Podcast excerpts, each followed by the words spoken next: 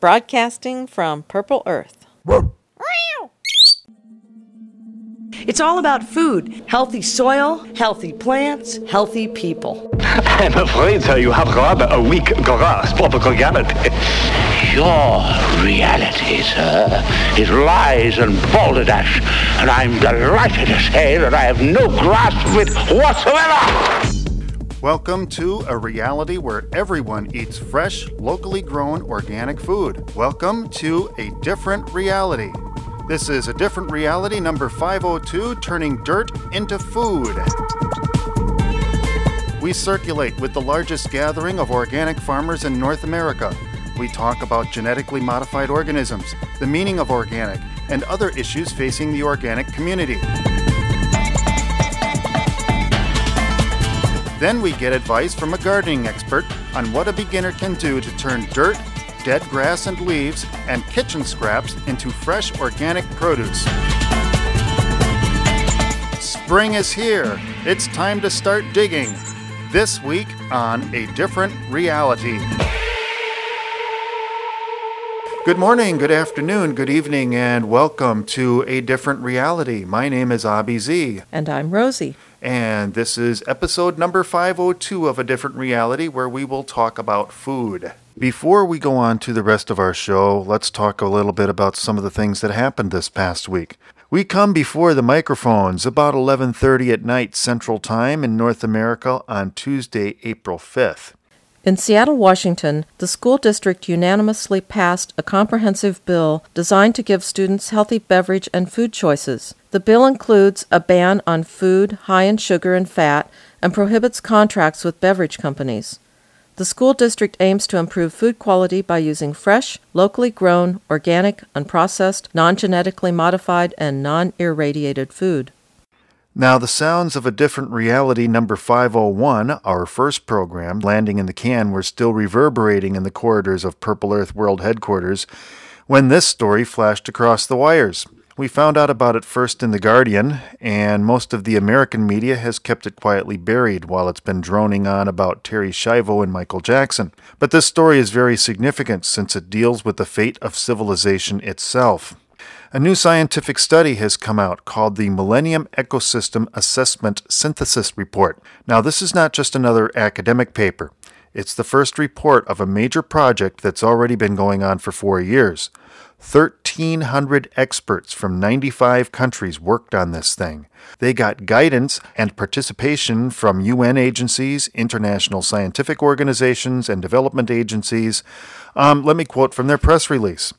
The work is overseen by a 45 member board of directors, co chaired by Dr. Robert Watson, chief scientist of the World Bank. Okay, so these are the t- some of the top scientists in the world. There's a World Bank guy running this whole thing, so I guess this shouldn't be a lefty point of view by any means. So, anyway, after all of these scientists have worked for four years, checking out how well the planet is doing, what did they say? Approximately 60% of the ecosystem services that support life on Earth, such as fresh water, capture fisheries, air and water regulation, and the regulation of regional climate, natural hazards, and pests, all of these ecosystem services are being degraded or used unsustainably. Scientists warn that the harmful consequences of this degradation could grow significantly worse in the next 50 years. Quote, any progress achieved in addressing the goals of poverty and hunger eradication, improved health, and environmental protection is unlikely to be sustained if most of the ecosystem services on which humanity relies continue to be degraded, said the study. Anyway, being eminent scientists, these people are thorough. They plan to publish every scrap of information. Quoting again, the Millennium Ecosystem Assessment Synthesis Report is the first in a series of seven synthesis and summary reports and four technical volumes that assess the state of global ecosystems and their impact on human well being. This report is being released together with a statement by the MA Millennium Assessment Board of Directors entitled Living Beyond Our Means natural assets, and human well being. Now, we went on the internet and we got that statement. It's a 31 page PDF file, it's about one megabyte worth of download. They have this little introduction called Running Down the Account. I'm only going to read the first few sentences, which is called The Bottom Line. At the heart of this assessment is a stark warning. Human activity is putting such strain on the natural functions of Earth that the ability of the planet's ecosystems to sustain future generations can no longer be taken for granted. The provision of food, fresh water, energy, and materials to a growing population has come at considerable cost to the complex systems of plants, animals, and biological processes that make the planet habitable. As human demands increase in coming decades, these systems will face even greater pressures and the risk of further weakening the natural infrastructure on which all societies depend. Now that's at the top of page 3.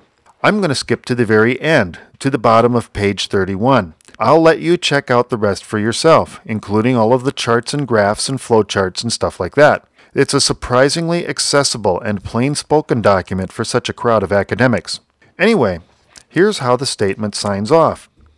The overriding conclusion of this assessment is that it lies within the power of human societies to ease the strains we are putting on the nature services of the planet, while continuing to use them to bring better living standards to all. Achieving this, however, will require radical changes in the way nature is treated at every level of decision making and new ways of cooperation between government, business, and civil society. The warning signs are there for all of us to see. The future now lies in our hands. So, the conclusion of all these scientists is that we're straining the carrying capacity of our life supporting system, but that we can reverse these trends, but only if there are radical changes in the way nature is treated.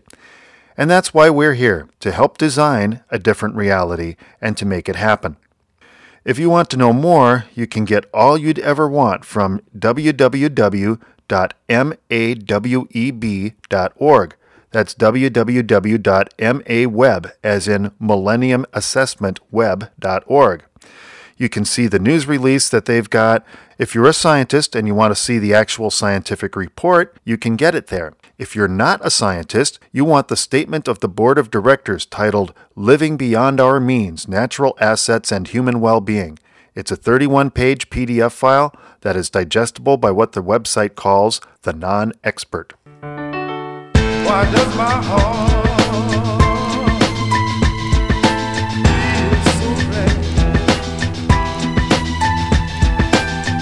Why my soul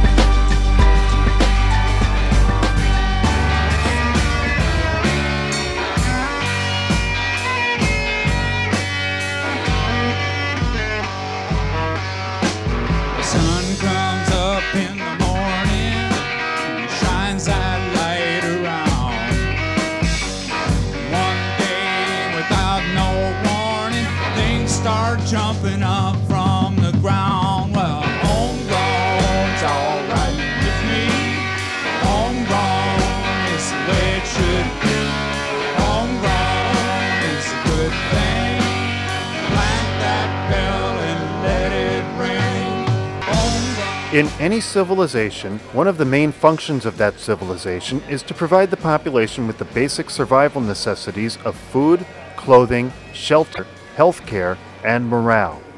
In this segment, we'll talk about food. Specifically, we'll talk about how we produce it and where the growth of organic agriculture fits into a sustainable civilization. Organic farming is done without the use of chemical fertilizers or pesticides the United States Department of Agriculture recently implemented a set of national standards to define and codify what organic means. We'll talk about how these standards are working out. We'll explore some ways in which organic doesn't necessarily mean sustainable. And while any farm produce with genetically modified content cannot be sold as organic, what happens when the pollen from a nearby field of a genetically modified crop blows on the wind and contaminates an organic crop. These are some of the issues that people in the organic farming movement are talking about these days.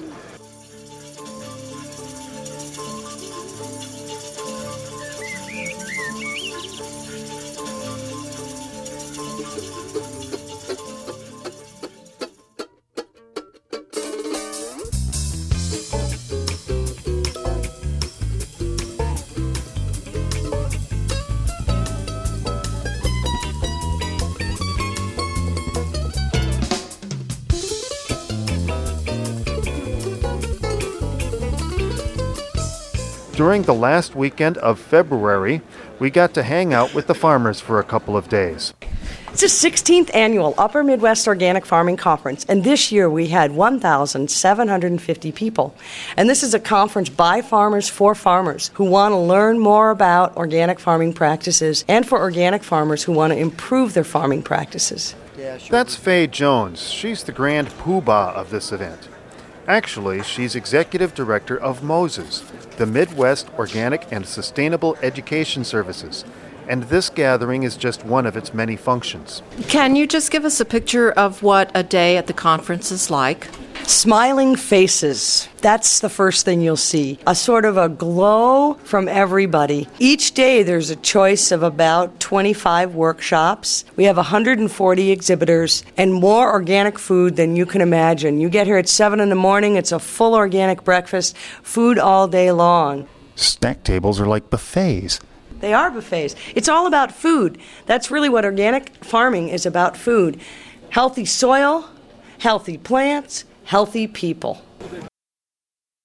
After we got done talking to Faye, we decided to check out one of these snack tables. There are snack tables all over this conference, and um, let me just give you a rundown of some of the things that are here right Various now. Various locations all over the labyrinth, right? Correct. There are pumpkin bars, there are fresh cheese curds, More Let's pumpkin bars and more cheese curds. jam and bread, and in some places there's uh, nut butters And cheese curds. and cheese curds, organic fruit of all kind, and more cheese curds. and milk. Oh, there's coffee, of course, lots and lots of coffee. I like the cheese curds. We all have to have coffee to fuel our way through a, a good conference. And to get up early enough to be at this conference. Correct. This is where we met a friend of ours, a professor at a local university. He too was sampling the pumpkin bars. Really, why am I doing here? I'm learning. What are you learning? Hmm, I'm learning. So this is, this is a day that you're not teaching, you're learning instead. I'm always learning. A lot of that learning takes place out on the trade show floor. Anyone with a product or a message to market to the organic farming community has a booth set up here, and they have filled the main floor of this basketball arena. There are organic food companies, purveyors of farm implements and bulk seed, advocacy groups, and lots of attendees milling around. To come here and see how lively and how many people are really, really involved in this whole organic food movement. But, but holistic living goes way beyond food. I think it goes into the solar world. I think it goes into the bicycling world, alternative energy world here. And I think to come here is just an inspiration to see how many people we have in this area are really involved in trying to do positive things for the earth. That was Roger Birch. We'll hear more from him later.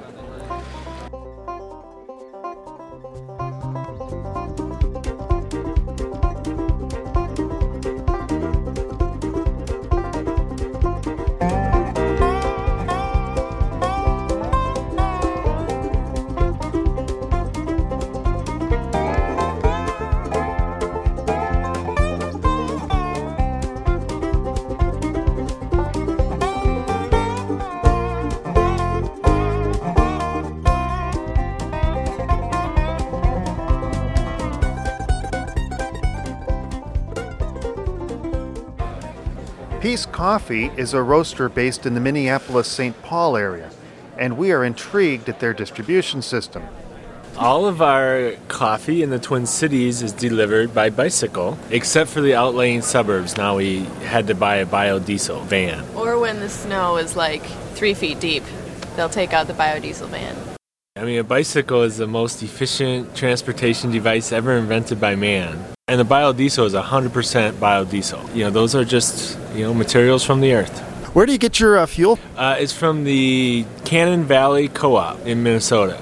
It's soy. It's soy, and they are the only ones that would deliver it in a small enough quantity for us, which is a 55 gallon drum. My name is Steven Eisenmenger, and I'm working for Peace Coffee this weekend. And I am Molly Nutting, and I'm also representing Peace Coffee this weekend.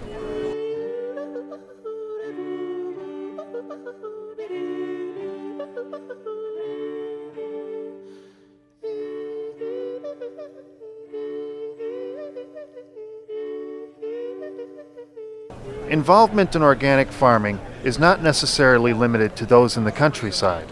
My name is Brian Noy. I'm a student at the University of Minnesota studying environmental education and sustainable agriculture.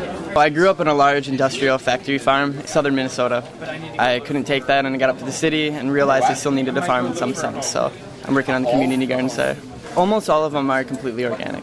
Lots of times it's small residential lots, maybe 20 to 30 families come in and have 20 by 20s. I'm hoping to uh, learn how to become a little more effective in organizing these, uh, these gardens when I go back.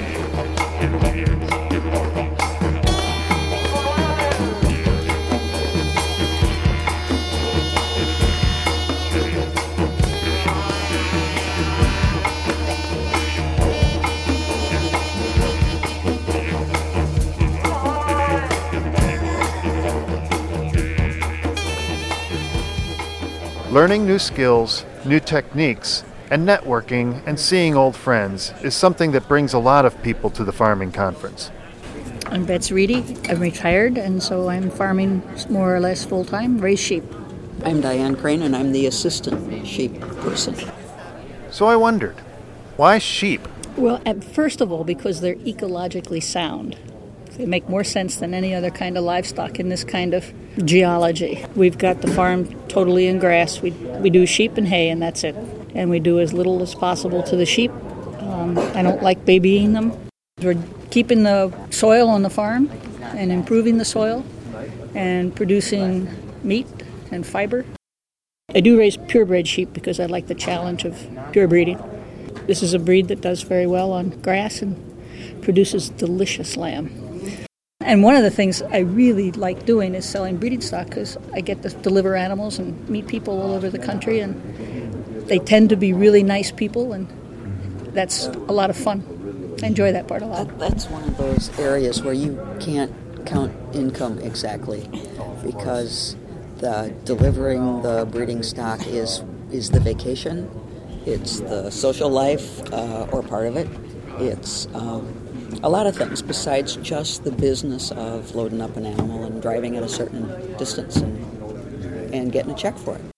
Oh, so we have this big party, roast a lamb. One way you could say that's an expense because we're pulling an animal out of the flock and, and roasting it, eating it, and we can't sell it. And the other, it's the best party of the year, and all it costs us is a lamb.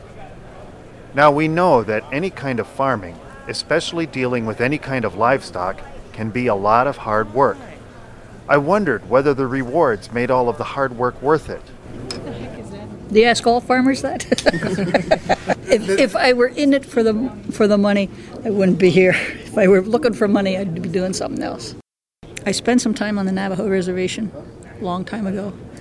I lived up in the mountains with an old Navajo shepherd who was also a weaver, and I was there at lambing time, and I just loved the animals. I loved going out in the morning and checking the ewes, and she taught me to weave Navajo style, to spin and I came home and got my first sheep. An awful lot of people are going to what they call woolless sheep, hair sheep, just because the wool isn't worth a whole lot. I don't think that's a good idea. Sooner or later, we're going to want to wear those wool sweaters again. We'd like to thank these wonderful women for their time. Their attitude toward the land is typical of that of many people we found at this conference.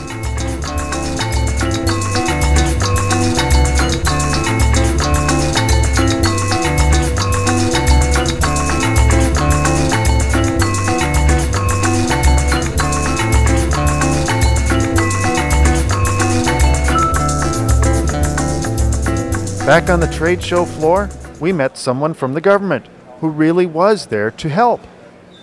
I'm Stephanie Bamer. I'm with the Alternative Farming Systems Information Center, which is part of the National Agriculture Library of the USDA. And I'm a librarian there, and I help people find information about sustainable, alternative, and organic farming. Our role is to help people find information about how to do organic production in certain crops, what kind of alternative crops are out there that are available, and provide information on how to grow those, how to market those, and what kind of regulations or other types of information like that are in place governing the growing or selling of agricultural products. Some of our biggest customers for that actually are people who are inmates that are looking for opportunities in agriculture when they get out and they want to start planning for their farms, and then also people who are in the developing world that don't really have internet access. It was nice to meet Stephanie, and it's good to know there is some support for organics in the USDA. Unfortunately, the people working on organics constitute a very exclusive clique within that agency. I talked to somebody who should know. My name is Jim Riddle, longtime organic inspector. I currently chair the National Organic Standards Board and for a number of years have chaired the Minnesota Department of Agriculture's Organic Advisory Task Force, it's called. Would you say that the federal government has been extremely supportive of organic agriculture? Well, no. The USDA budget from 2004 was $82 billion. The budget for organic programs is 11.9 million. That's one one hundredth of a percent of the total USDA budget. Or to put it another way, for every hundred dollars the government spends on agriculture, the organic part of the industry gets a penny. Isn't the organic part of the food market a little bigger than that? About 1% of the food market is organic. So if we were getting our fair share, that would be $820 million annual budget for an organic program. A hundred times as much. Uh, yes. So, for every hundred dollars we Americans spend on food, we spend about a dollar or so on organic food. For every hundred dollars our government spends on agriculture, it spends a penny on organic agriculture. So we're not getting our fair share. It looks like the organic industry will have to manage its explosive growth on its own.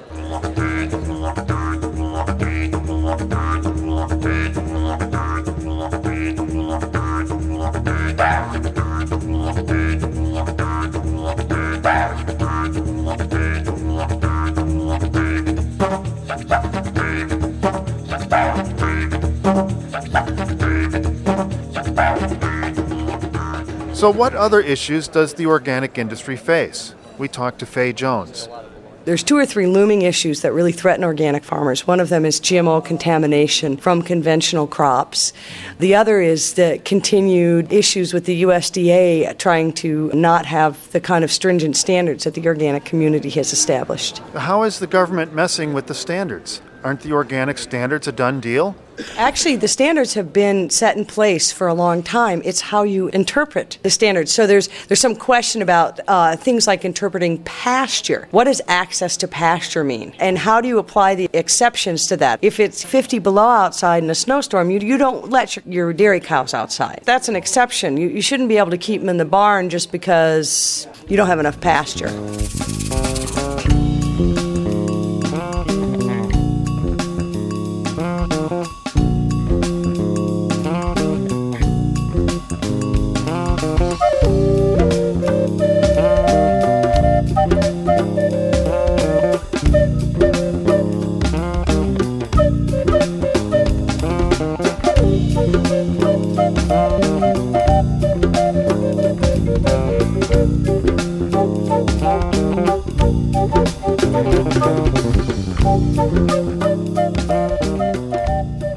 Roger Birch, and I am the organic produce buyer at People's Food Co-op here in La Crosse. I've purchased and sold the organic produce in La Crosse for 12 years now. So these days, how does Roger feel about the meaning of organic?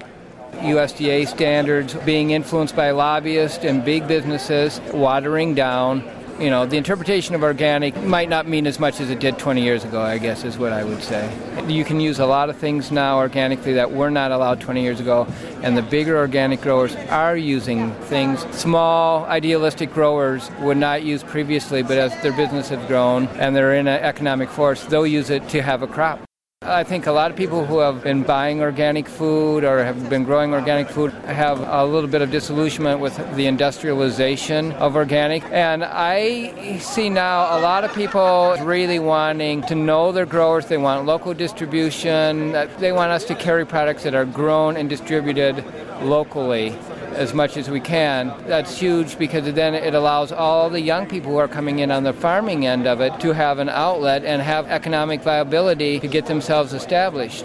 So, organic farming is a way for a lot of small local farmers to get that price premium that makes the difference between a viable business and financial disaster. And a new generation is inheriting the time honored art of turning dirt into food. This enables more and more of us to have good, fresh, organic food coming to us from our own neighborhoods. But a lot of food is sold as organic that no longer fits the image that many of us associate with that label. Many of the biggest corporate titans in the food world have their fingers in the organic pie. Is our food organic when it's grown on factory farms thousands of miles away? Are we doing the right thing for the environment when our organic food is flown across continents on jumbo jets? I put this hypothetical question to Roger some locally grown carrots that may not necessarily be organic versus some organic carrots, but they were grown on a corporate organic farm in California, which is 2,000 miles from here. Which is the better carrots for the consumer to gravitate towards? I would say the locally grown ones. Being on retail, I run into people who cannot have any kind of chemicals in their food at all, have great medical problems, allergies. So, through California, you know, would be available to them how I see the system work is you have people growing in California, and you have people picking and packaging in California, putting it on a refrigerated truck, diesel fueled, five, six miles to the gallon, driving it across the United States to a warehouse in Chicago, Minneapolis, storing the food in a huge warehouse, then taking the food out of that warehouse onto a truck and bringing it to a store, and then we hold it in a cooler. Then we put it into a display refrigerated case, and then the customer comes and gets it and takes it home to their refrigerator. So the amount of energy that we are using to make sure that we have year-round organic food from California, South America, Central America, it is not a viable system. For me, in the last five or six years, I've continually seen the quality of the crops from out west decrease in quality. So, if we want to eat in a way that's most sensitive to the environment, that best promotes sustainability, to blindly chase the organic label is not necessarily the best way to go. Transportation and storage and the massive infrastructure that support them are a big part of the food we eat. Besides, if we support our small local growers, that will encourage them to move towards organics. Locally, case in point, Harry Hoch Orchard is an IPM integrated pest management grower where he's had great success in all the co-ops. They beg for his stuff, even though he's not certified organic. Well, what has it done? It's given Harry a lot of money, and it's given him an insight to the co-ops where Harry is now starting to recertify blocks of his orchard into organic production. He's going to take a chance now and do organic because he has a backup economic plan of being able to use integrated pest management. Harry, Harry is a man who goes to his retail stores and does demonstrations. People see his face, and that's, I think, the main thing. People want to see the face of the grower, and then there's a trusting relationship. I also think it educates the consumers where their food comes from. And if you have somebody who's not organic, when they come in and they see, wow, I'm going to get this kind of money for going organic, they're going to move into that direction. Ah, yes, the dollar signs lighting up the eyeballs. But then, these local growers often find their prices undercut by products imported from several time zones away growers in California, in spite of all of this expense, they're able to move their food 2,000 miles and still undercut the price of somebody that's just down the road. How do they do that? Well, I would call it high tech slave labor.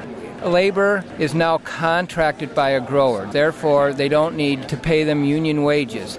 A contractor hires these people they will live in the most unbearable conditions 10, 12 people in broken down trailers in these little rural trailer ghettos out in California. They now have to supply their own tools in a lot of cases. They have no insurance. I call it high tech slave labor.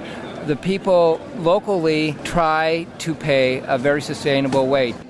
In other words, by choosing our produce on the basis of price alone, we are contributing to the slave labor conditions that Roger talks about. It's usually worth paying a few extra pennies to know that the people who do the work are treated fairly. In other words, that they're paid a wage that they can live on.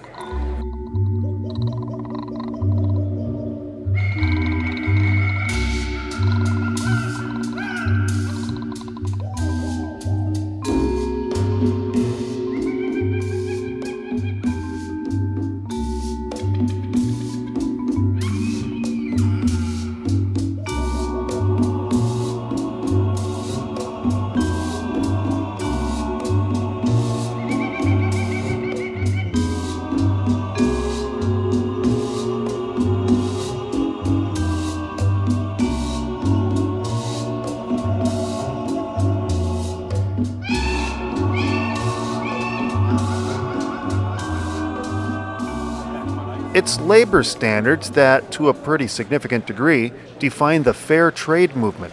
Fair trade is a label often found on things like coffee and chocolate, products that are imported from what are usually tropical third world countries.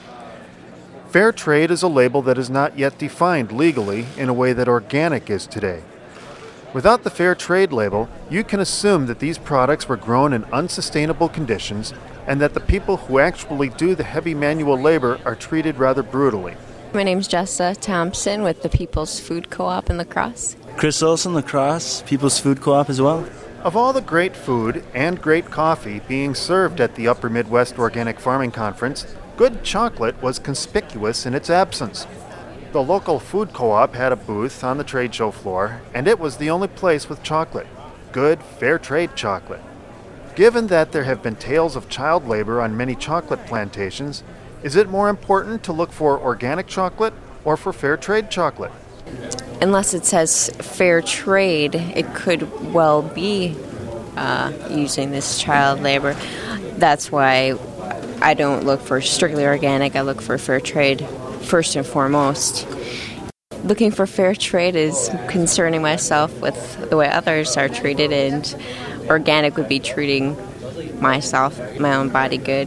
Organic is not necessarily fair trade, and fair trade is not necessarily organic. Usually, if somebody goes as far as to make something fair trade, they usually will, will do an organic as well because it's just, you know, you're doing one extreme, you might as well go the other.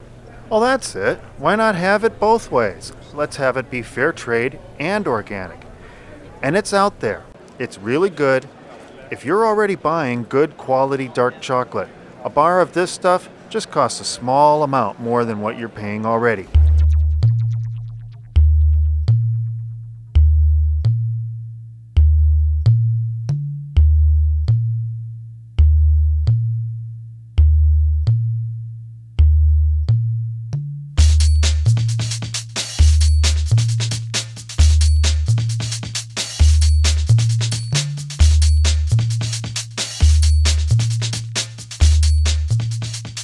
Finish our look at the things being talked about in the organic farming community these days, we'll hear a lot about GMOs.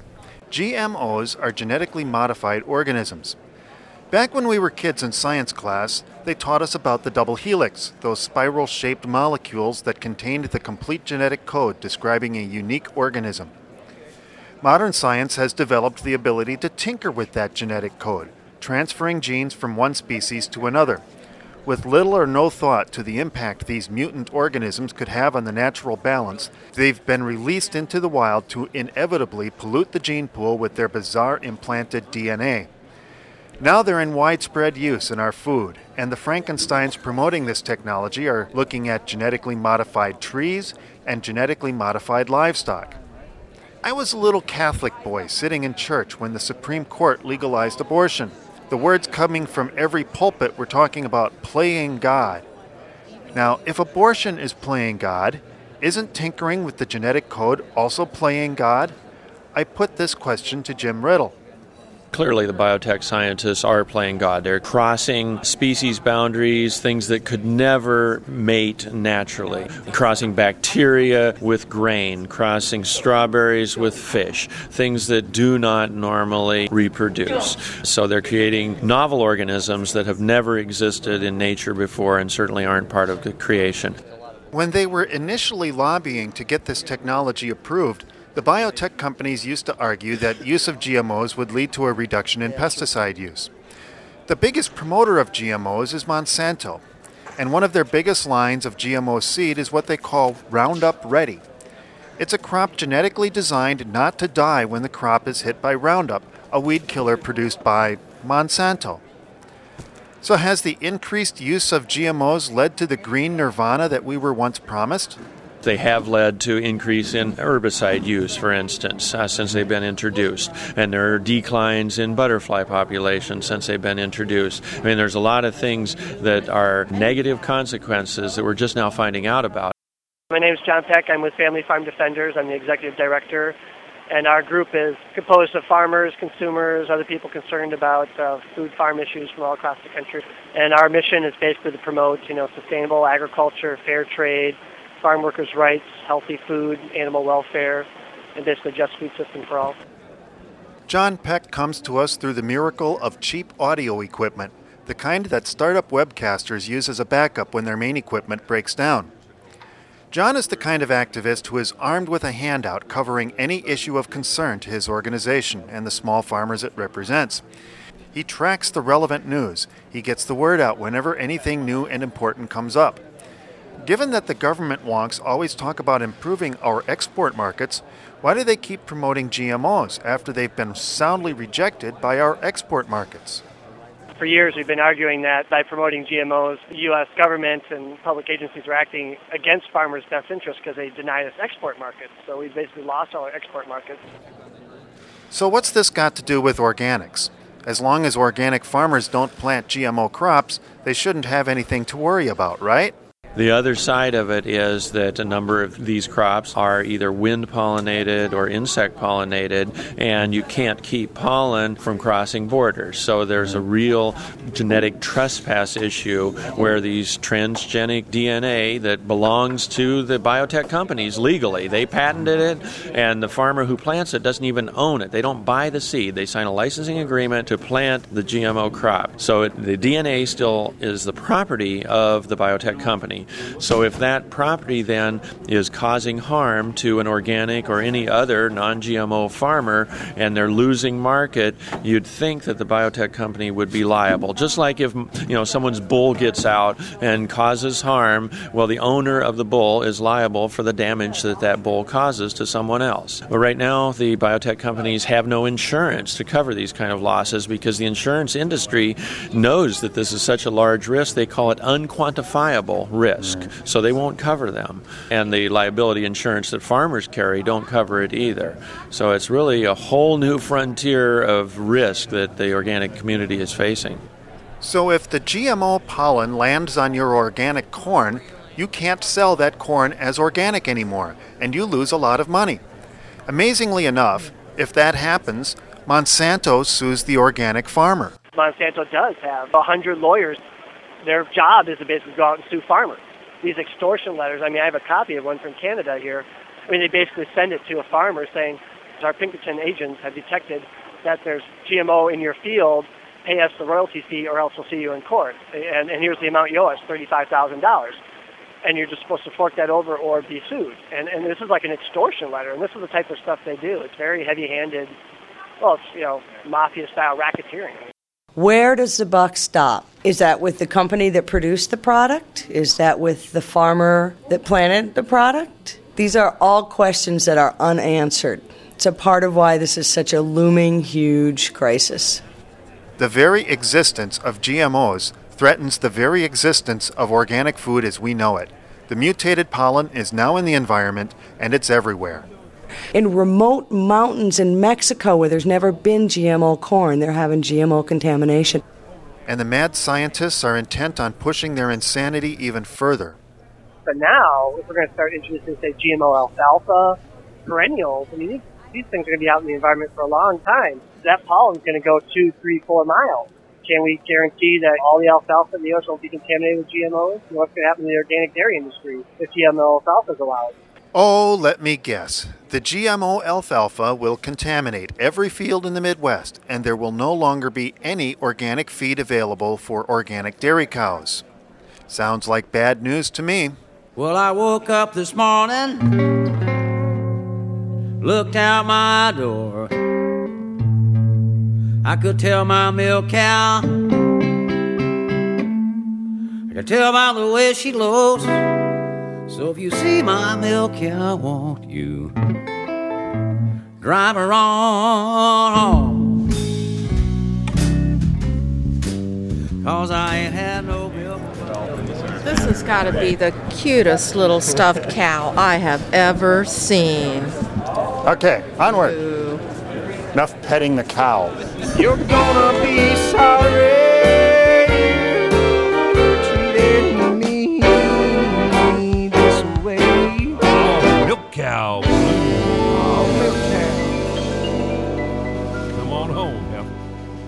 As we started working on this week's show, we heard the news of the anniversary of Bob Wills' 100th birthday. And then while looking for music for this show, I found a copy of Asleep at the Wheels CD, Ride with Bob.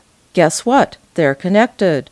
According to the website CMT.com, which features country artists, Asleep at the Wheel just finished performing a stage show in Austin, Texas, their hometown. Entitled A Ride with Bob From Austin to Tulsa, it tells Bob Wills' story from his early years in the cotton fields to the recording sessions, radio shows, and Hollywood. Asleep at the Wheel style has always been heavily influenced by Bob Wills' infectious blend of country, swing, and jazz. They're hoping to bring it to the big screen someday. Let's hope that day is soon.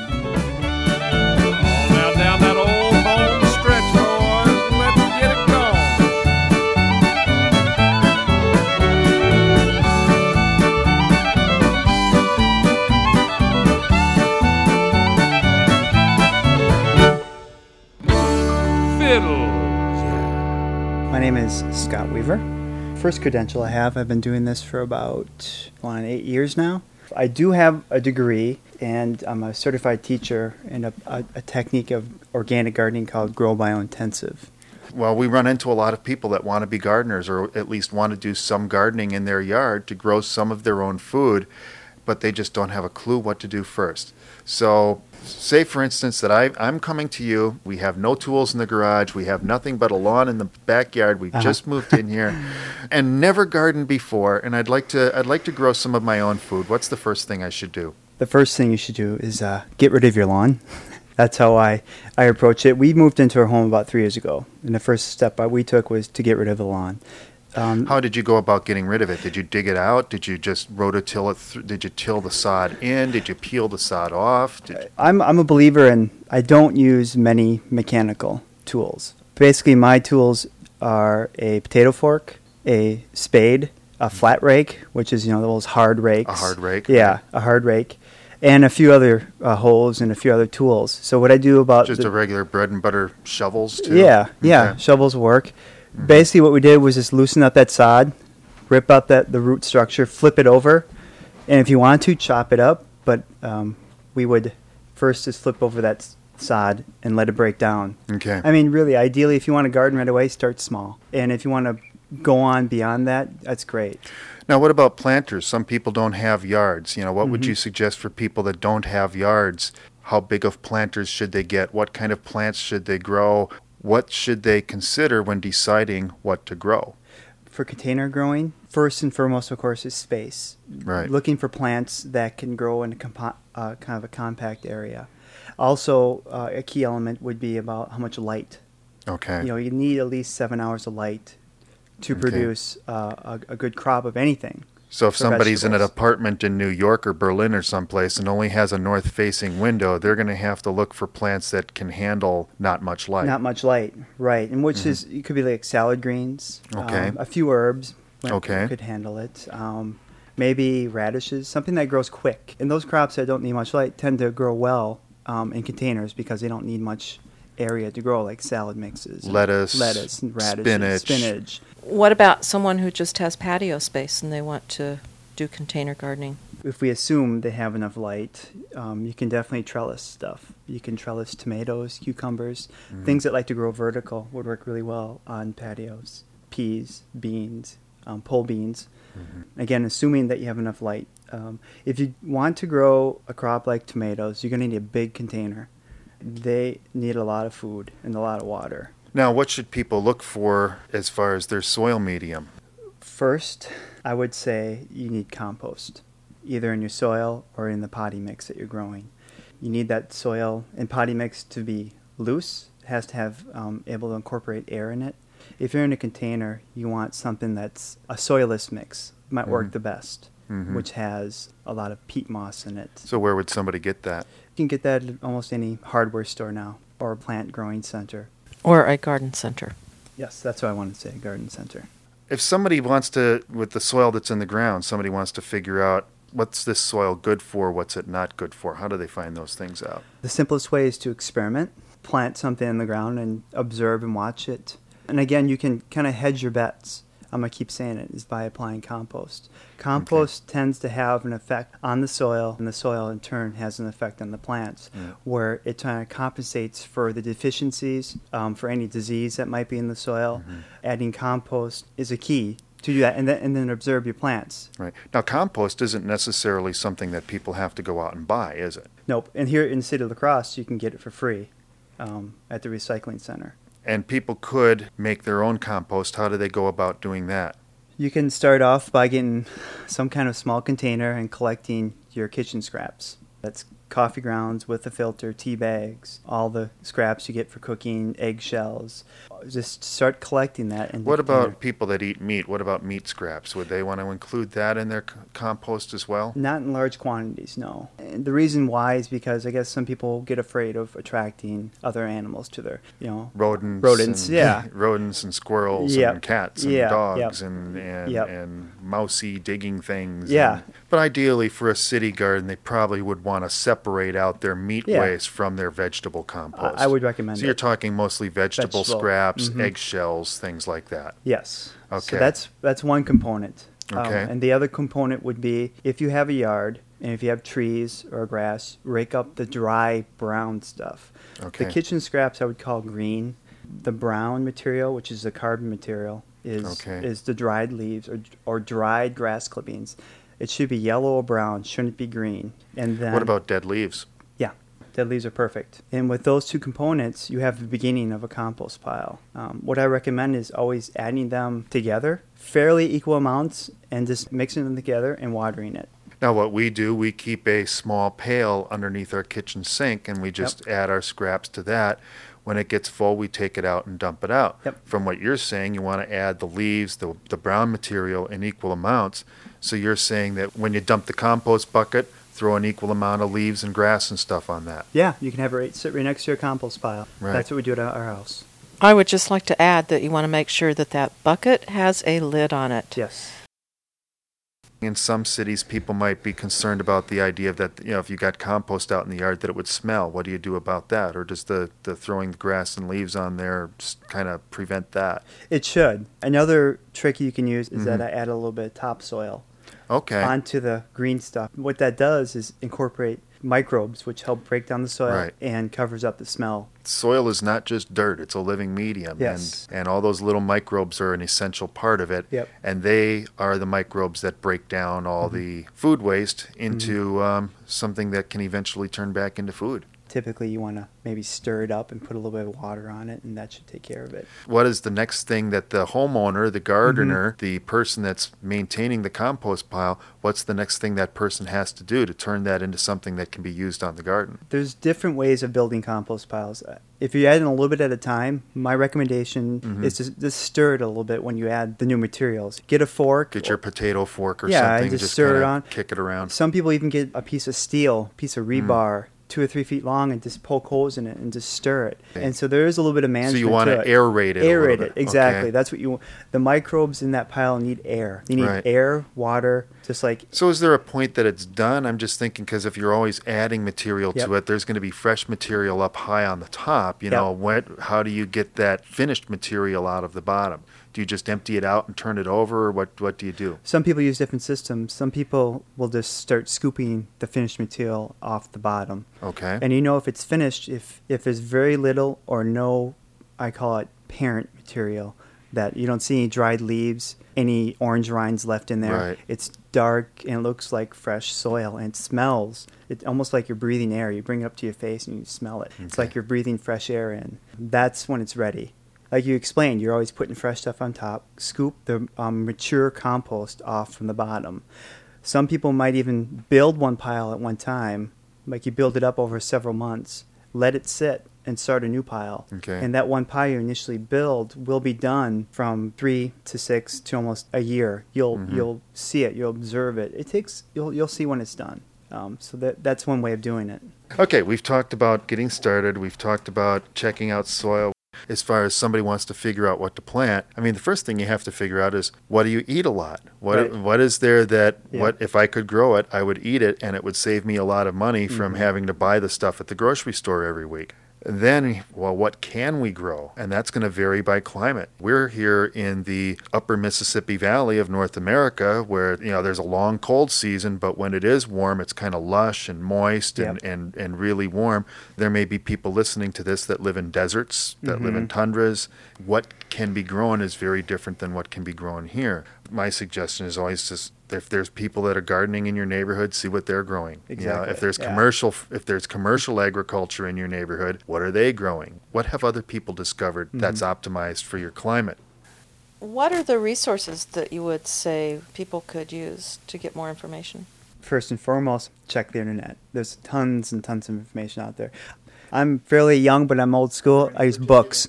I use lots of books. Are there any particular sites or any particular books that There's one book that I read a lot. It's called How to Grow More Vegetables Than You Ever Thought Possible on the Smallest Amount of Area.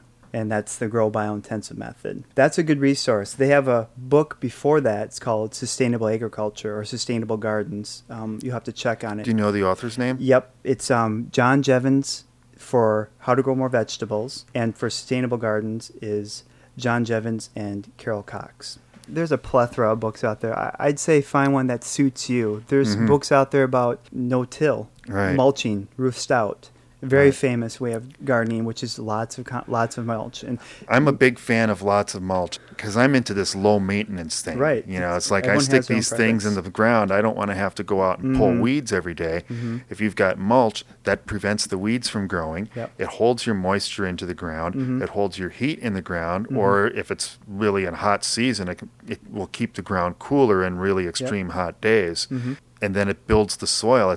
We'll pile a foot of leaves on the garden in the fall. Yep. And by spring, they're gone. Yeah, I mean that's a great point. Everyone has everyone has their own way of doing things, Mhm. and if it works for you, and I think if it's in turn doing good to the earth, I think it's a good way to go. I myself do more labor intensive, and I, I do some mulching too, but you know, I do a mix and match. You're there all the time, I'm too. you're right. It's kind of my it's my way of life. It's not just Yeah. a passion or obsession. It's just who I am now. Thank you, Scott. This Thank was you. fun. Yeah, I enjoyed it.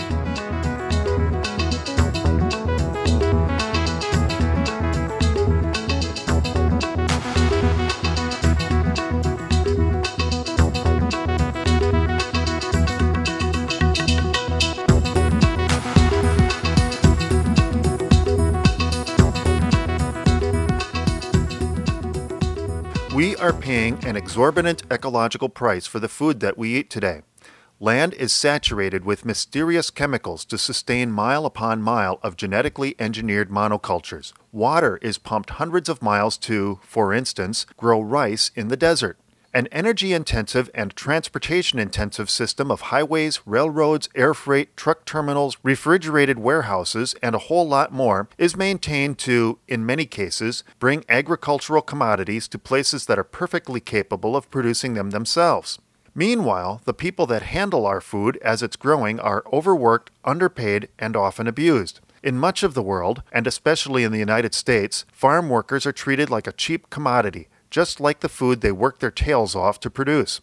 Too many farm workers and small farmers live in poverty just so that the food industry can take a huge profit on the food that they sell us. Meanwhile, productive farmland is being sacrificed for strip malls and cookie cutter houses, where most of the land ends up under blacktop parking lots or ends up growing grass, lawns, instead of food. The population is growing while our food source is disappearing. This is not sustainable. Organic farming methods have sustained civilization for thousands of years, and there's no need to abandon them now. Introducing toxic chemicals and mutated organisms to the environment is too risky. We don't know what the long term effects will be over the coming generations. Everybody seems to love the image of the small scale family farmer, and I think there's good reason behind that. He or she is someone who nurtures the natural processes that turn dirt into food, and such magic must be honored. But there is no honor in introducing mutated seed, spraying an evil brew of chemicals, or abusing hired labor. Sustainable agriculture has to mean that you don't put anything onto the land that the land itself can't produce and regenerate at the same rate you're using it. If fuel is needed to run farm machinery, it should be produced on the farm. I think there's a lot of potential for farmers to form co ops to produce their own fuel, such as biodiesel and alcohol fuels. Running machinery is only sustainable if farmers can produce the fuel themselves. Sustainability also has to mean that we eat the food that grows in and around our own communities. It is wasteful to ship in food from thousands of miles away if that food can be grown locally. So, what can we do now? Plant a garden, even if it's just a window box. If you have kids, get them involved. They love witnessing the magic of seeing a small seed turn into a plant full of food. Once you have experienced the magic of turning dirt into food, you'll become addicted and find yourself planting and eating more and more of your own food every year. Start going to farmers markets. The food will be fresh, of higher quality, from your own neighborhood, and most of the time you get to meet the person who grew it. Ask around your farmers market or food co op about CSAs. A CSA is community supported agriculture. A farmer or a group of farmers make an arrangement with a group of people who need food. The buyers, the CSA members, pay a fee to the farmers, and every week each CSA member receives a box of fresh produce. It's a good deal for the farmers and a great deal for the members. Those are some ways to buy local, and it's also good to buy organic. Mainly, we must always think about where our food comes from and how it gets there. And if doing the right thing costs a little bit more, think about how much more we're getting for the money. We're supporting our neighbors so that good food will always be close at hand. Homegrown's alright with me. Homegrown is the way it should be. Homegrown is a good thing.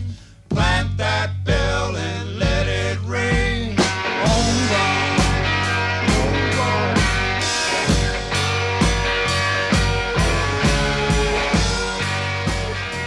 We have feedback from last week's show, is that correct? That's correct. We played the show for a couple of friends and we heard this. I'm loving this. It's really nice. Cool. What else did we get?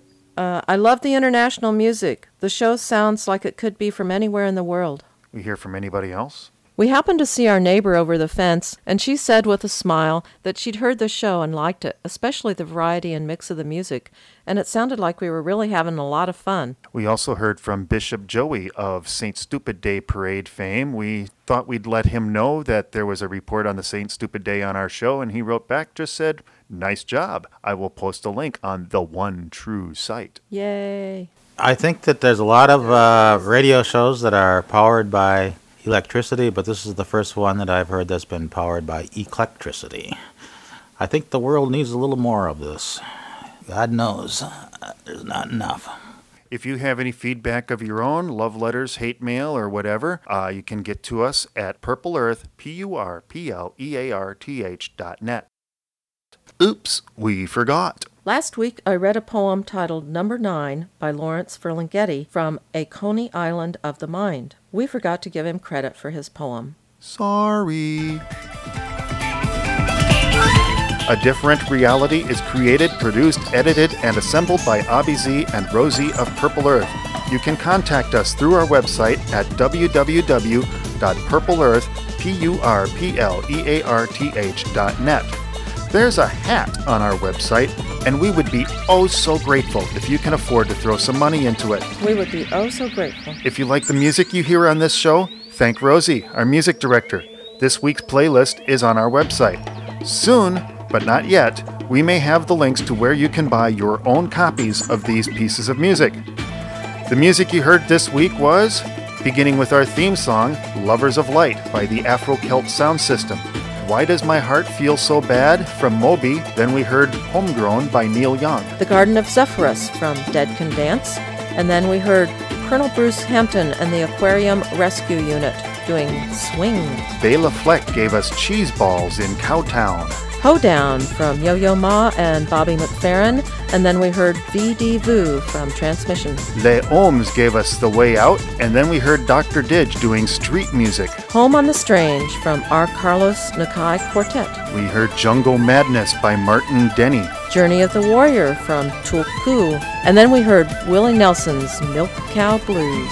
And then we heard Asleep at the Wheel doing Milk Cow Blues. Then we heard Bob's Breakdowns from Asleep at the Wheel. And 1212 by Medicine Drum.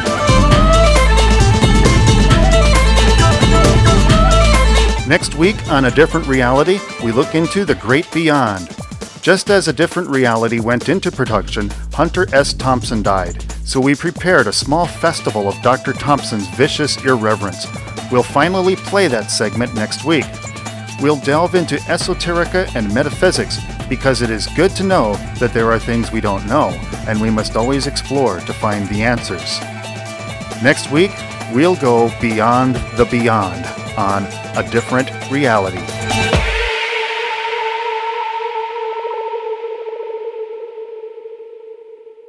I mean, what am I doing here? I'm learning.